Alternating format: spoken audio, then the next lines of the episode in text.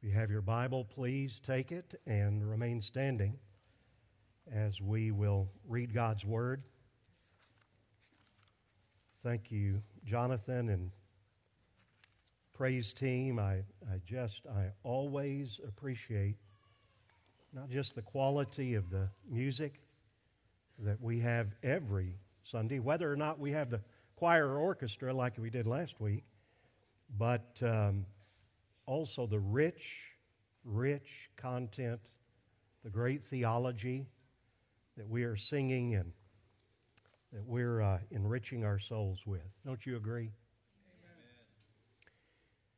We are in a study of the pastoral epistles, and we've finished with 1 Timothy. Uh, most of the home folks know that, but those of you who are visiting with us, uh, just to bring you up to speed, we've gone chronologically, not in order that they are put in the Bible, but this would have been the next letter. In fact, could have been concurrent with 1 Timothy, and he writes it to another young pastor, someone he loved dearly, young man named Titus, in a really tough situation.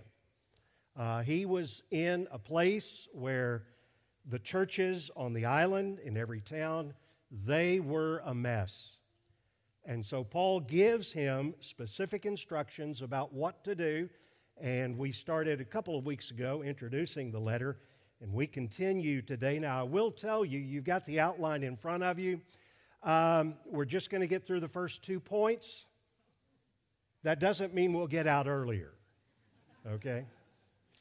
Because it really divides very well there, I wanted to give you the things that uh, would, would be helpful to you today to see what Paul's heart was, God's heart through Paul uh, to Titus and to the rest of the church. So we will read this entire passage that's outlined for you here uh, in, the, uh, in the outline in your worship guide. Starting in verse 5, chapter 1 of Titus.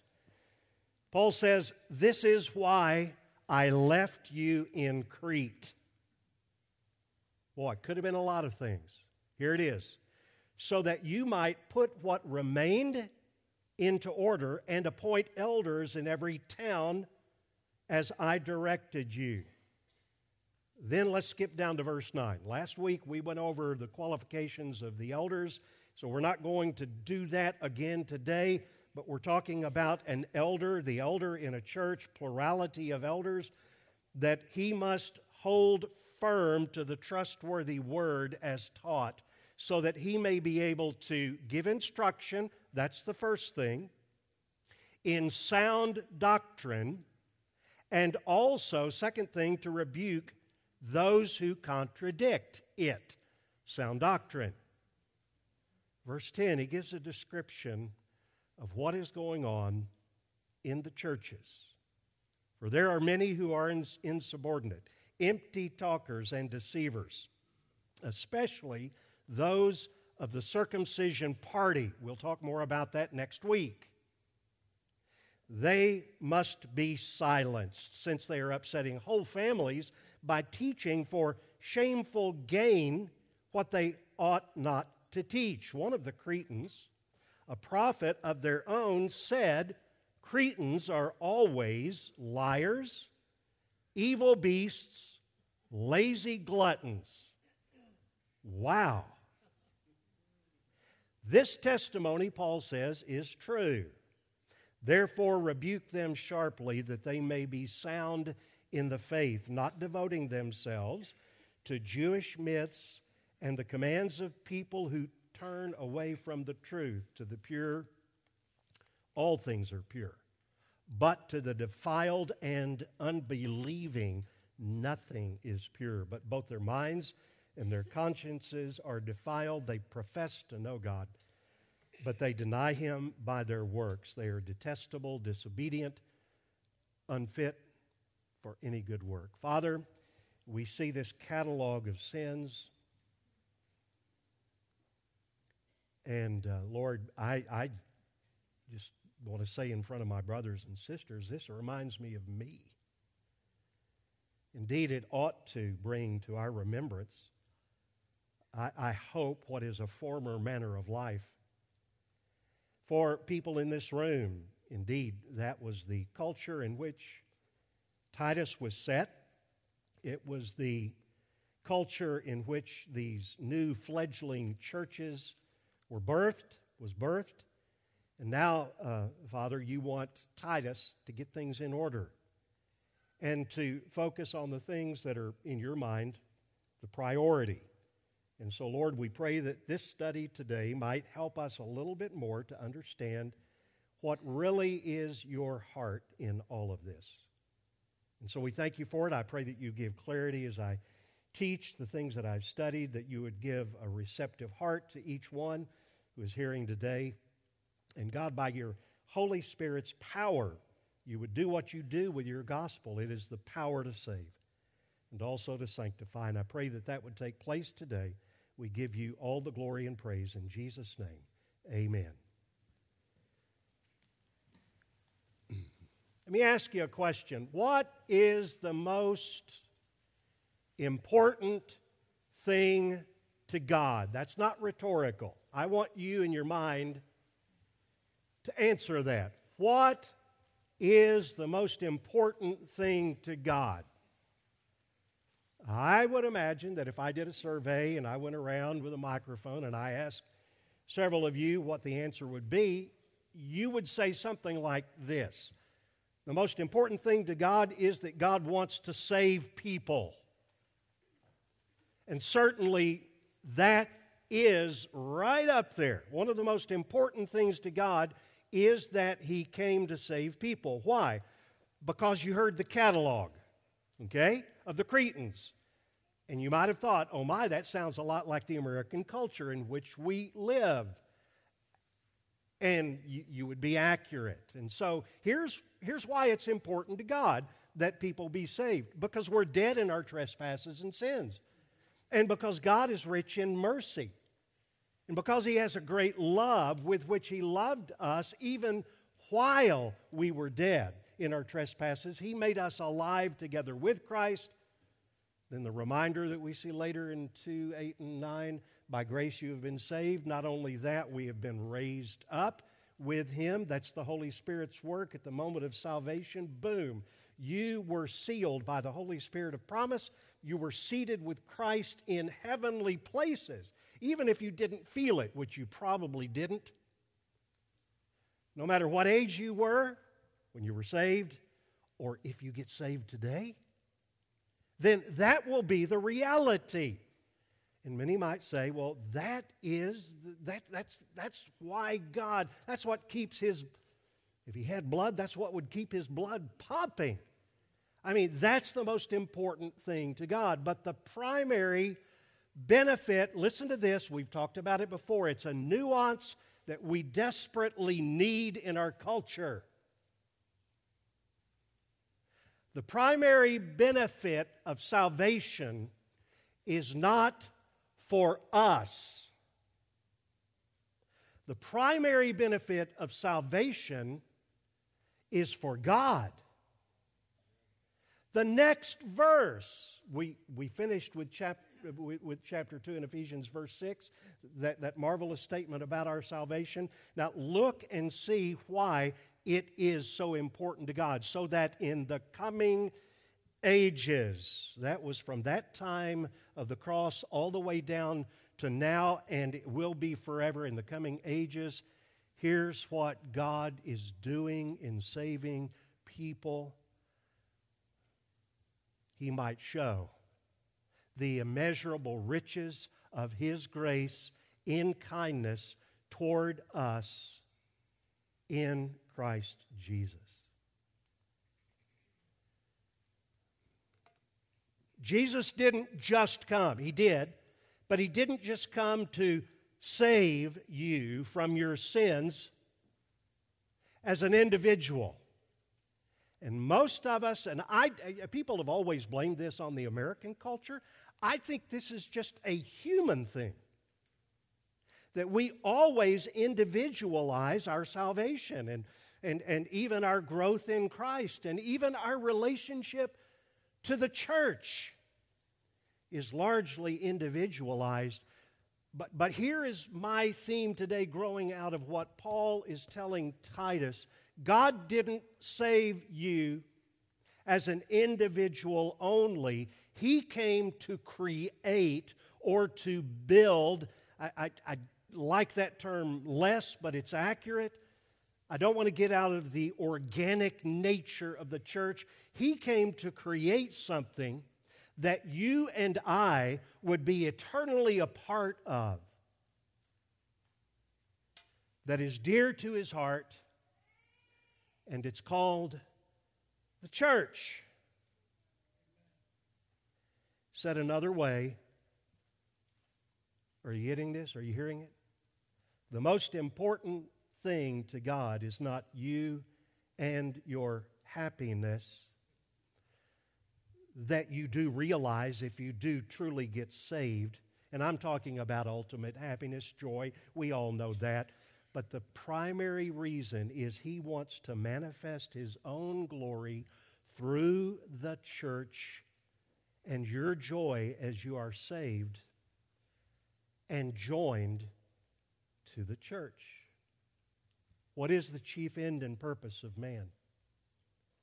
What is as an individual? What is your chief end in purpose? You know this from the old confessions of the faith, the faith, the Westminster Shorter Confession, and others, to glorify God and to enjoy Him forever. And you will not do that individually alone.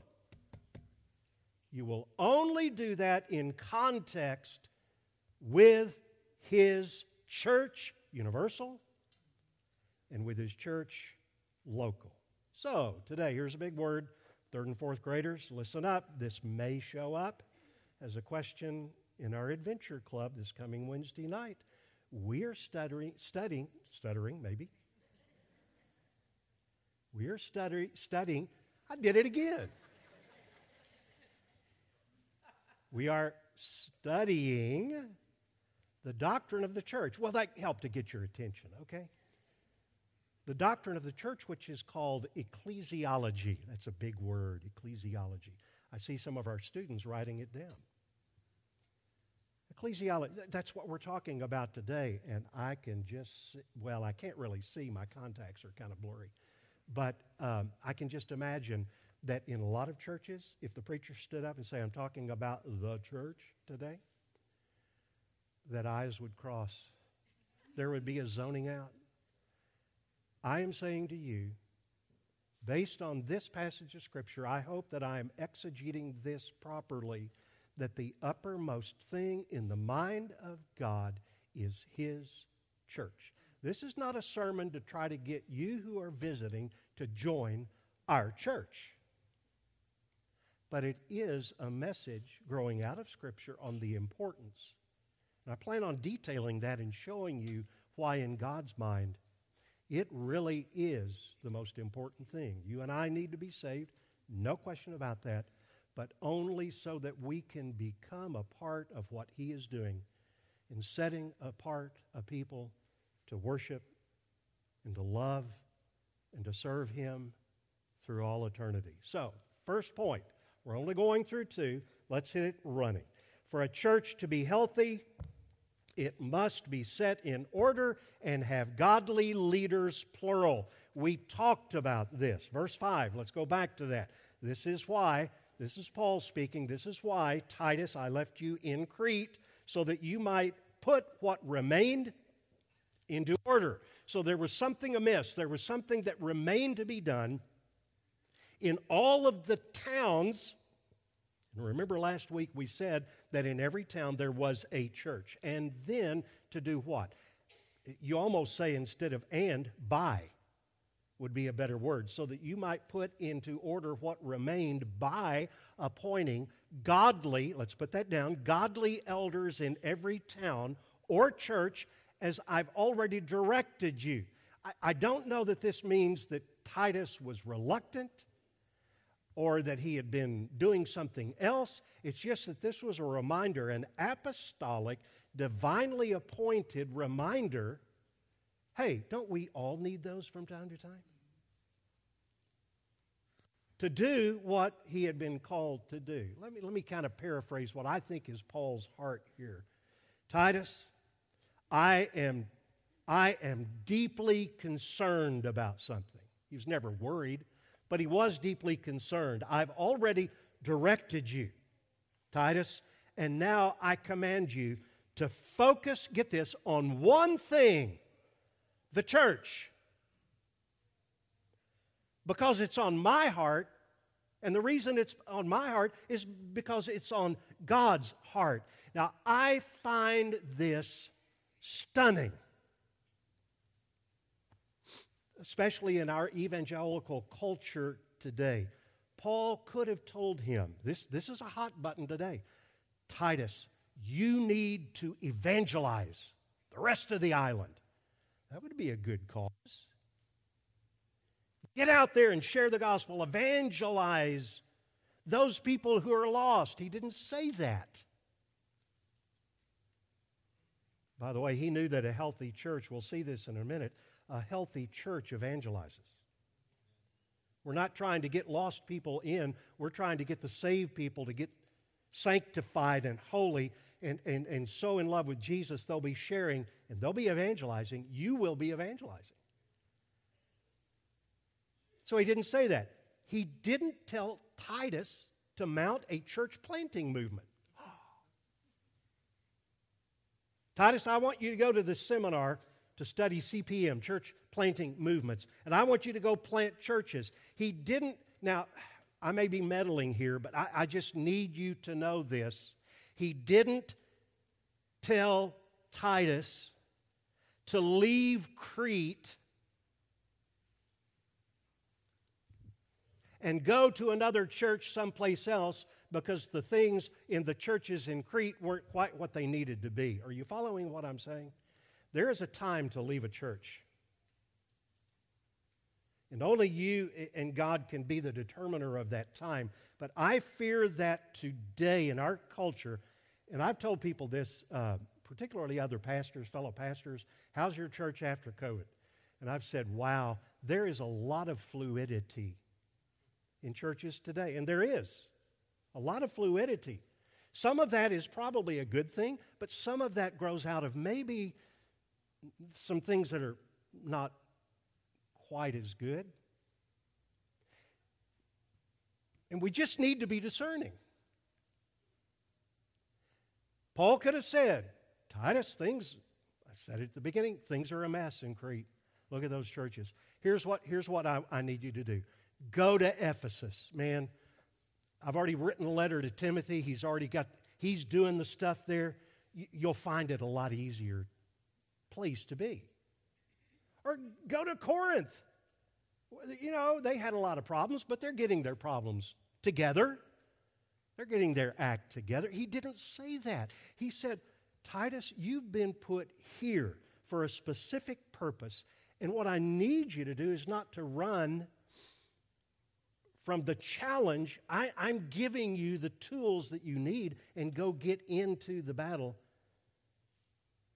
and confront sinful people and help them. Here's another one. He didn't tell Titus. Uh, th- this, is, this is an interesting phenomenon. It goes back about to the late 1800s.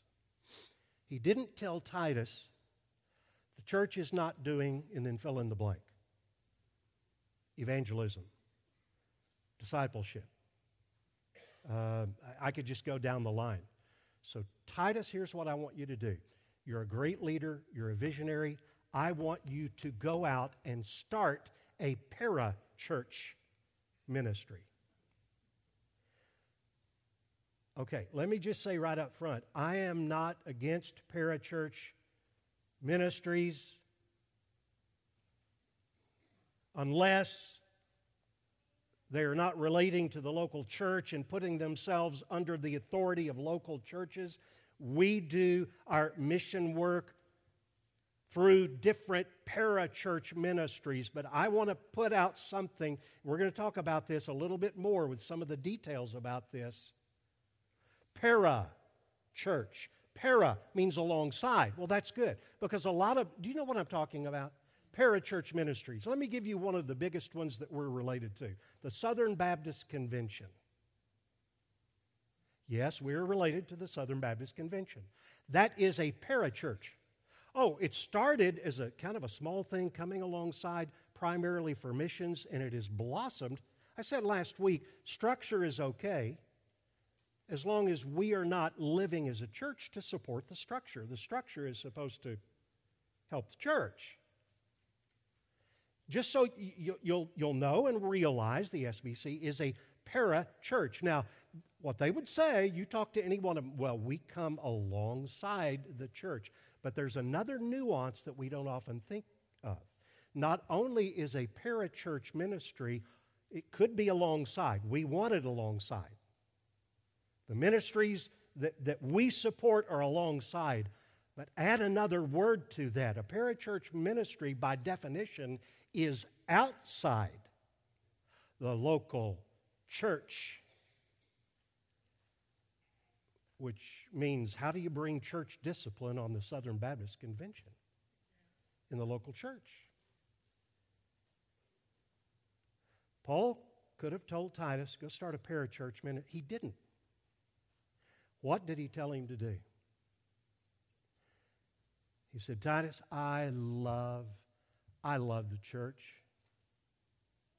I love the church. So here's what I want you to do I want you to go to these individual churches that are a part of the universal church, the body of Christ that will live forever in eternity. But I want you to go to them because God loves them and because Jesus died for the people that make up. They're part of the body, they're the members of the body of that church. And I want you to help them. Now, here's a question. I started out by the question, What does God love? And I think I've answered that question. By the way, just check it out Scripture. You don't have to agree with me, but you really ought to agree with Scripture. Shouldn't we love what God loves?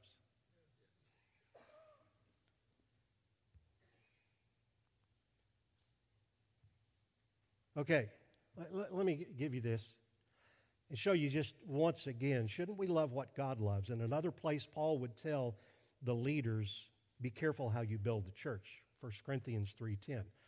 This passage has long been used for individual Christians. It can be applied to that. Individual Christians to not build your life with worthless stuff, wood, hay, stubble. Build it with precious stuff that's going to last into eternity. You might be saved, individual Christians. Your stuff will be burned up, but you'll be saved so as through fire. This is really, Paul was talking to the church. And here's what he said to leaders that, that verifies this. According to the grace of God given to me as like a skilled master builder, I laid the foundation. Paul planted those churches. Now, by the way, they also could have come into being after the day of Pentecost. Go back into Acts chapter 2, not right here, but if you read who, who was there on the day of Pentecost when Peter was preaching, there were Cretes there. Maybe they came back. Maybe they helped start churches and that kind of thing. So Paul is just saying, I laid the foundation. By the way, what was the foundation? The gospel. And someone else is building on it. And he could almost make this personal to Titus or to Marty or to the elders, to Phil, who just got up here and and, and shared with us at the very beginning. Let each one be very, very careful how he builds on it. Titus, be careful how you build the church. Don't bypass them. Don't write them off because they're not everything they need to be. Do what you can as a leader to help the churches get healthy and do what they were designed to do and the key that he said here, we, we really spent a lot of time on this last week. He said they have no godly leaders. It's not just elders, it's godly, it's qualified elders. There are no godly leaders in place, appoint some. And then he goes on in the description that I read. I don't know that you saw the breakout. Hopefully, we'll get to that, the Lord willing, unless he comes back. Next week, next Sunday, we'll get to the breakout of that. There were not only immature believers who were buying into the false teachers, there were false teachers that had arisen. And he, he calls them out by name. He calls them the circumcision party. We'll talk more about that next week. It didn't, doesn't mean that they were having a party for circumcision. It meant like the Democratic Party or the Republican Party, a group that has a particular set of beliefs. And we'll, we'll talk about that more next week. So Titus is told, love the church enough to confront. Love the, and you know if you do, if you love the church, you'll come alongside a brother or sister or an elder. Paul, uh, Timothy gives instructions, or Paul gives Timothy instructions back in 1 Timothy of how to do that. Don't be afraid to strongly rebuke. We'll get to that next week. But they needed to get things right.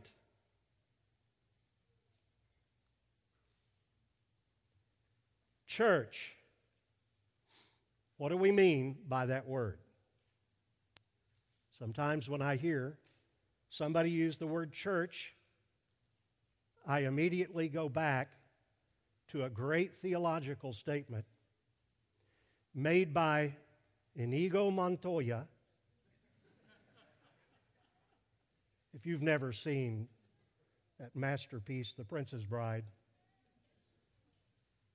but remember the guy, I can't even remember the villain's name. He kept saying, inconceivable. And finally, Inigo Montoya said, You keep using that word. I do not think that word means what you think it means. Same way with church. The church is not a building. I still hear it, and I know that most of you out there have pretty good theology. You'll tell the kids, don't run in the church.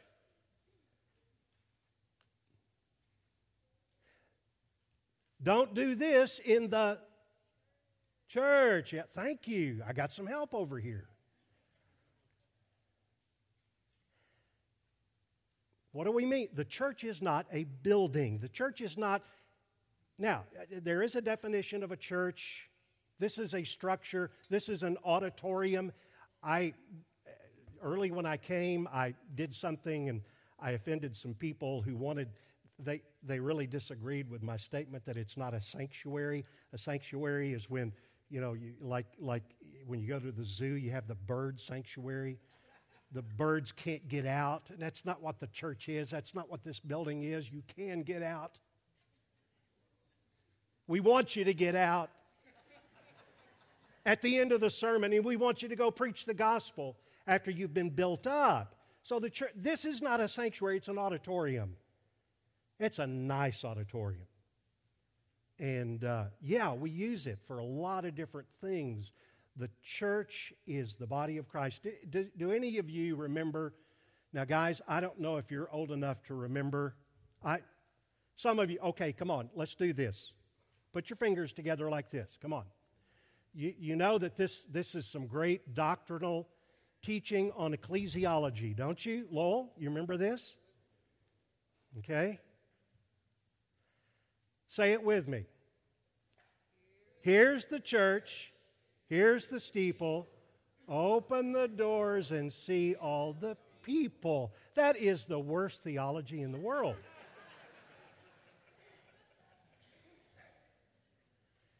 I, I changed it, okay? I, made, I, I looked for it online. I couldn't find it. I thought, surely somebody has corrected that terrible ecclesiology. Here is a building on top is a steeple. Open the doors. Come on, open the doors, guys. The church is the people.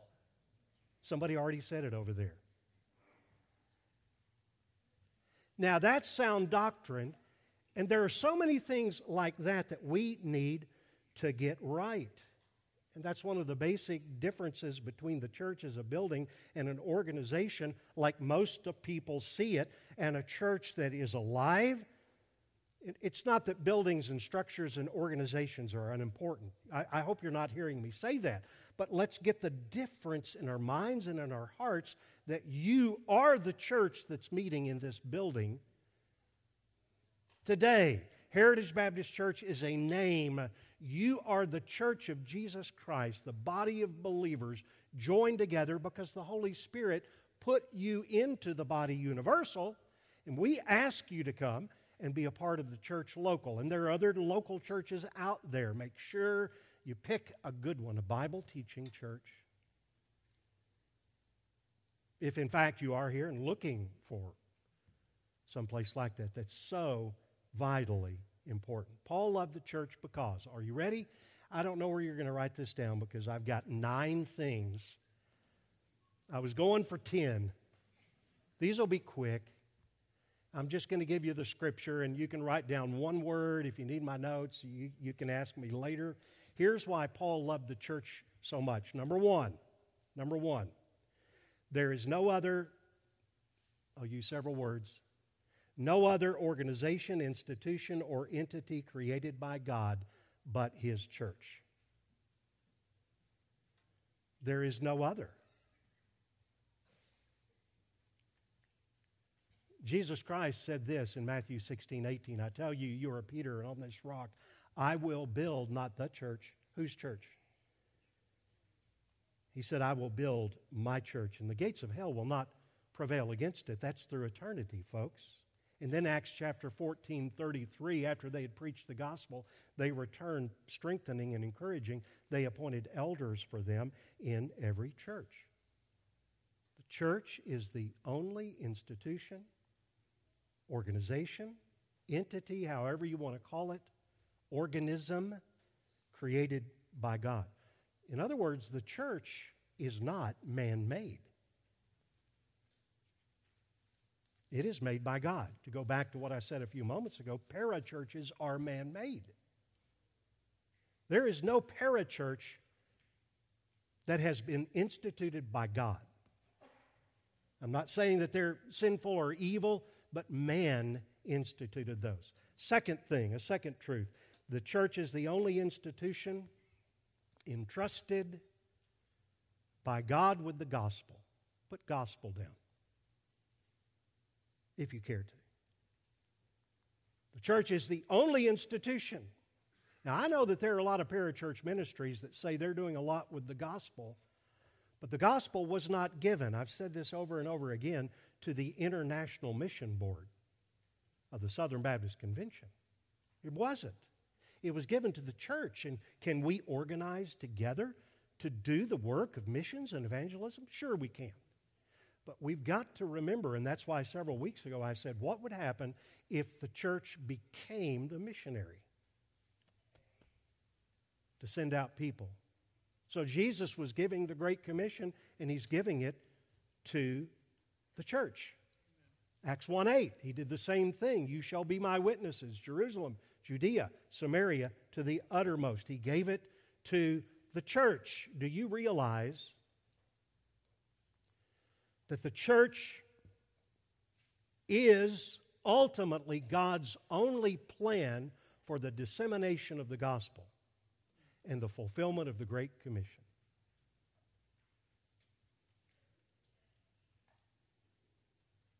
Story is told of angels after Jesus was ascended on high. And uh, they were talking, just talking about everything that had happened. Wow, Lord, you, you left this church. It's just a little group of people. They don't seem very strong. Well, I have been with them, I've taught them. Yeah, but Lord, look at their, their leaders. I mean, they, they vanished when things were tough, you know. I've restored them. And he went back and forth. And finally, one angel said, Lord, if the church fails, what's your backup plan? And Jesus said, There is no other plan. The church is the only institution that should heighten our awareness of that. A third thing there is no institution higher than the church. No institution higher than the church. Nothing. You say, well, wait, wait, wait. You know, what about families and Do you know families and marriages will not be eternal in heaven? Uh, they won't, they won't exist in eternity as families. The only thing that will exist as an entity is the church. He is the head of the body, the church. This ought to up the ante in our thinking. Husbands, love your wives. And here's the key as Christ loved the church and gave himself up for her. This is not a sermon on husbands, but think of what would happen if husbands just took for real that statement. Christ is the bridegroom. The church is the bride. He gave himself up for her. Why? So that he might present the church to himself in all of her splendor. Here's a fourth thing the church is the only institution where the authoritative truth is found. Now be careful because the Catholic Church likes to use this too. And they'll say that's about us. No, the church. It's the only place where authoritative truth is found. You will not find it in the education systems of the world. You will not find it in the most brilliant scientists. You will not find it in governments. You will not find it in psychologists and psychiatrists. The one place that God has ordained that authoritative truth is deposited is in the church. Paul said this. We went over this when we went through First Timothy. In case I'm delayed, I write to you so you'll know how one ought to conduct himself in the household of God, which is the church of the living God, the pillar and the support of the truth. A fifth thing, I told you you're going to run through these. I want you just to get those. Write down a key word. The church, you ready for this? Is the only place God dwells.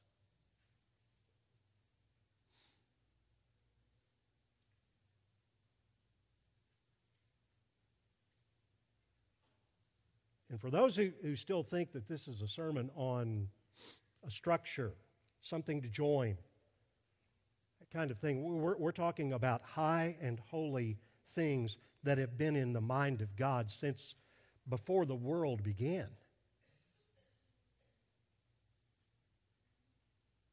Someone might say, well, wait, wait, wait, wait, wait, what about where two or more are gathered? I will be there in the midst of them. What is the context of that? Matthew 18. What's the context of it? What is it? The church. Uh, now, now, now, wait a minute, Pastor. The, the Holy Spirit lives in us individually, but uniquely. The expression of the dwelling place of God on earth and in eternity is the church in a unique way. God dwells in the church. It's the only place God dwells. That's why a parachurch can't say it dwells. No. If you're in your church, if you're submitted to your church, and you're, yes, you can say that then. Paul reminded the Ephesians, you're no longer strangers and aliens, you're fellow citizens with the saints and members of the household of God, built upon the foundation of the apostles and prophets, Jesus Christ being the very cornerstone. And then in chapter 3 of 1 Corinthians, he said, Did you not know? And again, I know this can be individualized, but primarily it is for the body, it's for the church, it's all plural. Let me read it for you the way it's written. Do y'all not know that y'all are God's temple and that the Holy Spirit, God's Spirit, dwells in y'all.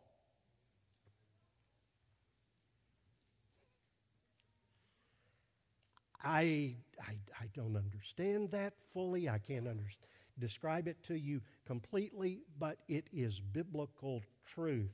Here's another one the church is the body in the fullness. Write down fullness of God in Christ. The church, wow, we are the fullness of God in Christ.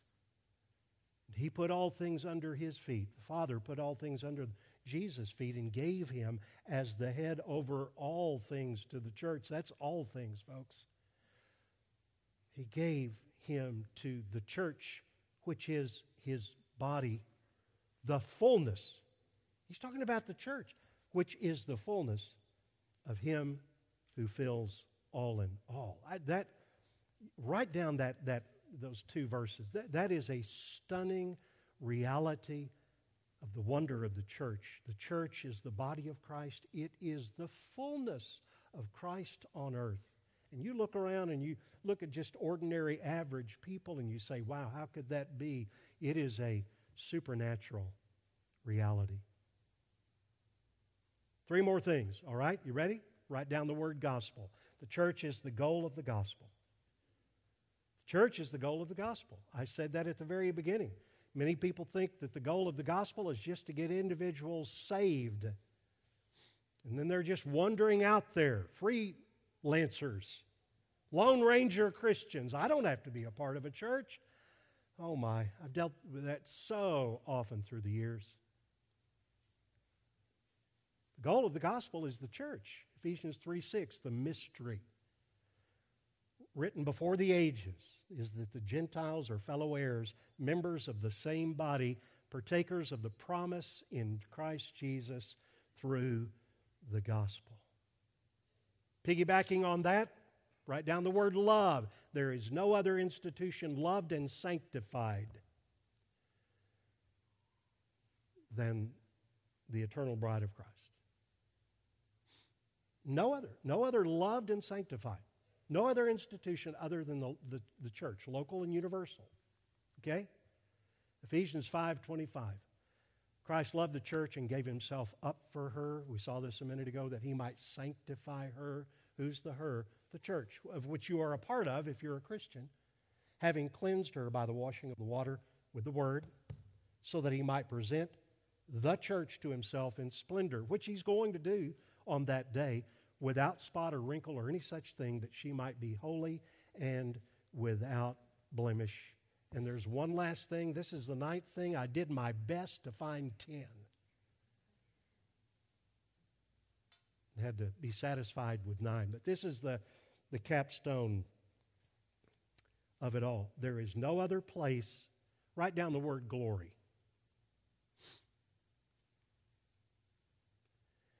Wow. Please hear. God shows His glory. You go outside, the morning is just right for the clouds to be that, that marvelous combination of blue and pink, and, and it's, it's just magnificent. Glory. The birth of a child. Glory. Just, I could just go on and on with how God glorifies Him, but listen to this.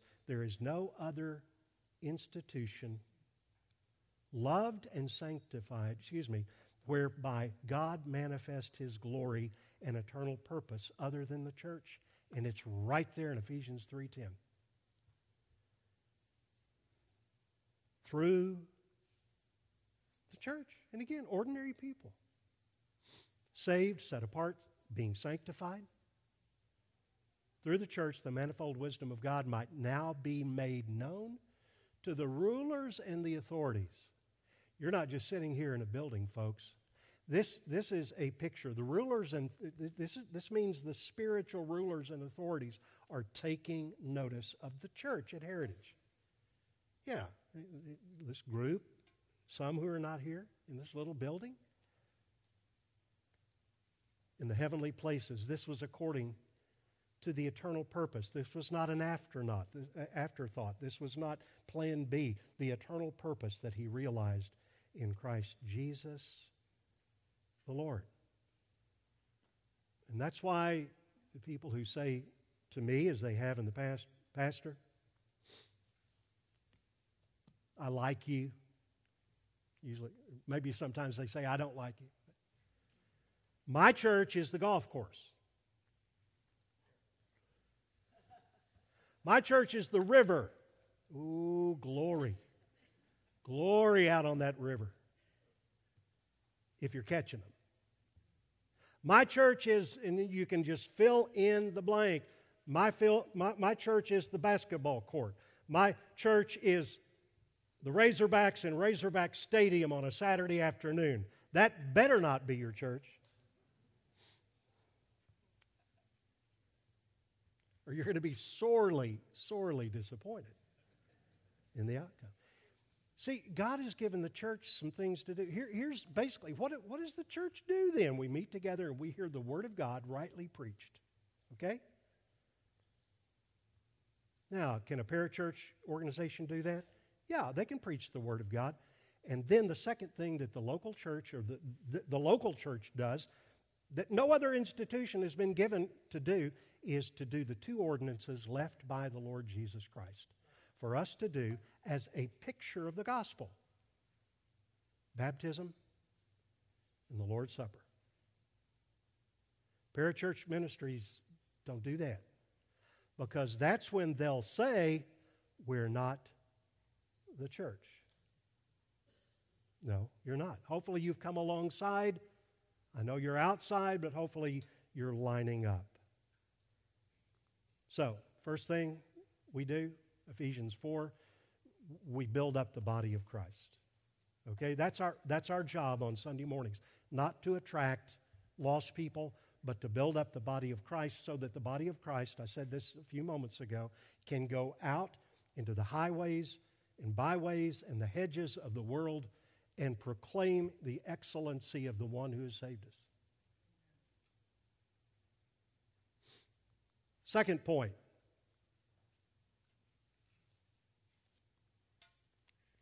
Godly leaders must hold God's word firmly, instructing saints and rebuking deceivers. I said we're going to get more into this next week, the Lord willing. He, the elder, must hold firmly to the trustworthy word as taught, so that he may be able to give instruction in sound doctrine and also to rebuke those who contradict it.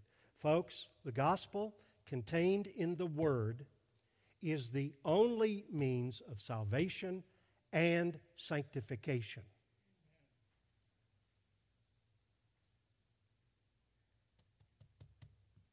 Gospel. That's why we, we, we preach the gospel. And you'll hear the gospel, 1 Corinthians 15, 3 and 4. We, we always try to point back to the gospel. If we're going to be a gospel centered church and a Christ centered church, then we believe that the gospel is our only hope for you to get whole and healthy, to get saved from your sins. Okay, that's the first part. And then, lo and behold, that whole process of sanctification that takes place after justification. You're already forgiven.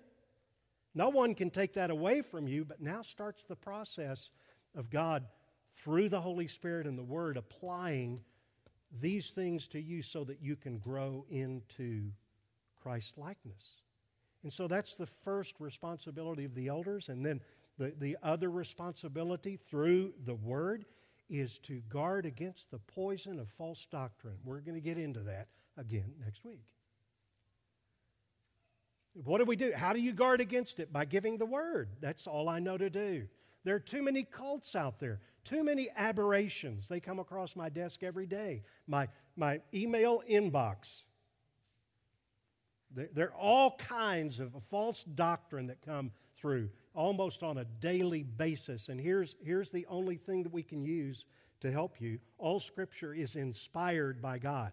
Do you believe that the Bible, please answer this in your heart. Do you really believe that the Bible is inerrant and infallible. Do you?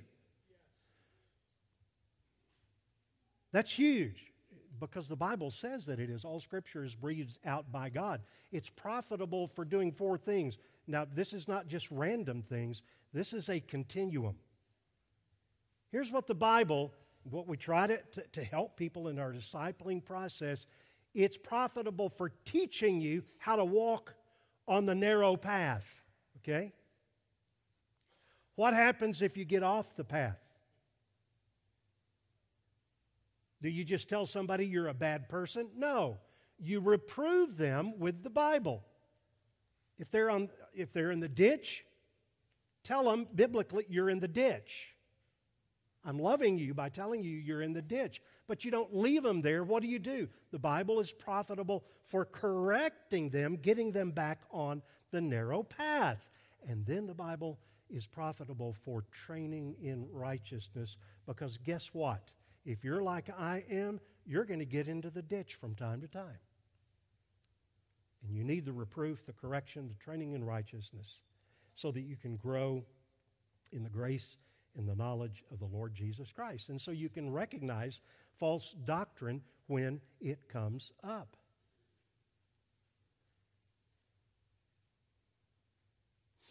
I ask you, do you believe in the inerrancy and the infallibility of the Word of God? Do you? James Montgomery Boice, pastor of 10th Presbyterian Church, wonderful preacher. You, need to listen to some of his sermons. And he said this He said, in, the, in a former day, he pointed back to some previous Presbyterians like Machen and others who fought the battle for inerrancy. He said, In our day, the biggest battle, and I, I really believe this, that you will fight is not over whether or not this is the Word of God. The biggest battle you will fight is is this sufficient? And that's why I point to 2 Peter chapter 1. That his promises from his word give us everything that we need. God's word is not just infallible, inspired, inerrant, it is also sufficient. And that's why my only hope, I, I go back to this again and again and again, and as weak as it may be, heritage. My only hope is not to point you to things that might be good, but they're not gospeled. My only hope is to preach the word. In difficult times, what do you do? Are these difficult times? When people are turning their backs on truth and reality in difficult times, what do you do? You preach the word. You be ready to preach the word in season and out of season, reproving, rebuking, exhorting with complete patience and understanding. That, that's our only hope. And that helps us. That helps us when somebody says, hey, here's a book, here's a devotional book that I've been reading, and I think it can help you. And you realize that this book was written by someone who said, You know, the Bible is good, but I wanted something more. And I wrote down these thoughts to give you. Either politely give that book back or throw it in the trash can you don't need anything more, even if they're good thoughts from other people, just the Word of God.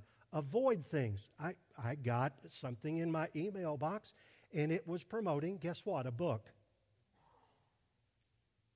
This author has already had six, I think, six books. But here are some words that, that he used the mystery. Mmm. Everybody wants a good mystery. Hidden truths. This is the key that you've been looking for. The puzzle is going to be revealed, and all you have to do is spend $20 on my book because I didn't answer it in the first six. And those who believe like the reformers did, who saw the religion around them adding things to the Word, and I might add to Jesus Christ. They said, no, it's not the Bible plus. It is sola scriptura. And on this, we stand. So, where does it end up? It ends up where it starts. Paul said in this book, here's what I'm revealing to you as of first importance. This is the gospel. Christ died for sins according to the scripture. Christ. Jesus Christ, who is God, the first person of the Trinity. I mean, the second person of the Trinity God the Father, God the Son, God the Holy Spirit. Christ came to earth, lived a perfect life. He died in the place of sinners. Substitutionary atonement. Do you realize all the good theology that's taught in that verse? Christ died not just as an example, but died for sins, died for sinners. Not just to make them happy, but to make them holy. He was buried. He really did die. And then he was raised on the third day, according to the scriptures, because without the resurrection, his death means nothing. And with the resurrection, he gives us the power. He sent the Holy Spirit to take this book and apply it to our lives so that we can be more like Christ.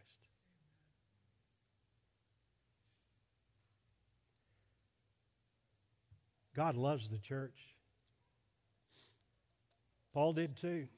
He told Timothy, excuse me, Titus and Timothy, love the church enough to get the things that need to be in order in order by appointing elders who will hold firmly to the truth, teaching people, developing people who delight in God and then who go out from those doors to declare His glory from our neighborhoods to the nations. Would you bow your heads, please? I want to just say a word and then pray. If you're a believer, I hope these words have resonated with you, that you go away with a deeper appreciation of that which you are a part of, the local church. If you are not a believer in Jesus Christ, I hope that today you've seen something of your own sinfulness before a holy God. You've seen that only Jesus is the Savior of the world, the one who was sent by the Father, who died in the place of sinners. That's what the gospel says. And by believing in Jesus and turning away from your sin, turning by faith to Jesus and his finished work on the cross, you can be justified. All your sins forgiven, wiped out. But remember, that only brings you up to zero. There is a life after that of sanctification where that the righteousness of Christ is also applied to you and working it out daily is a part of what we do according to the word empowered by the Spirit. So I hope that if you're here today and you don't know Christ, that today you will call out to Him, that you will be saved. Lord, save me. It's an easy enough prayer. I repent. I turn away from playing God and fighting God. I trust in Christ alone.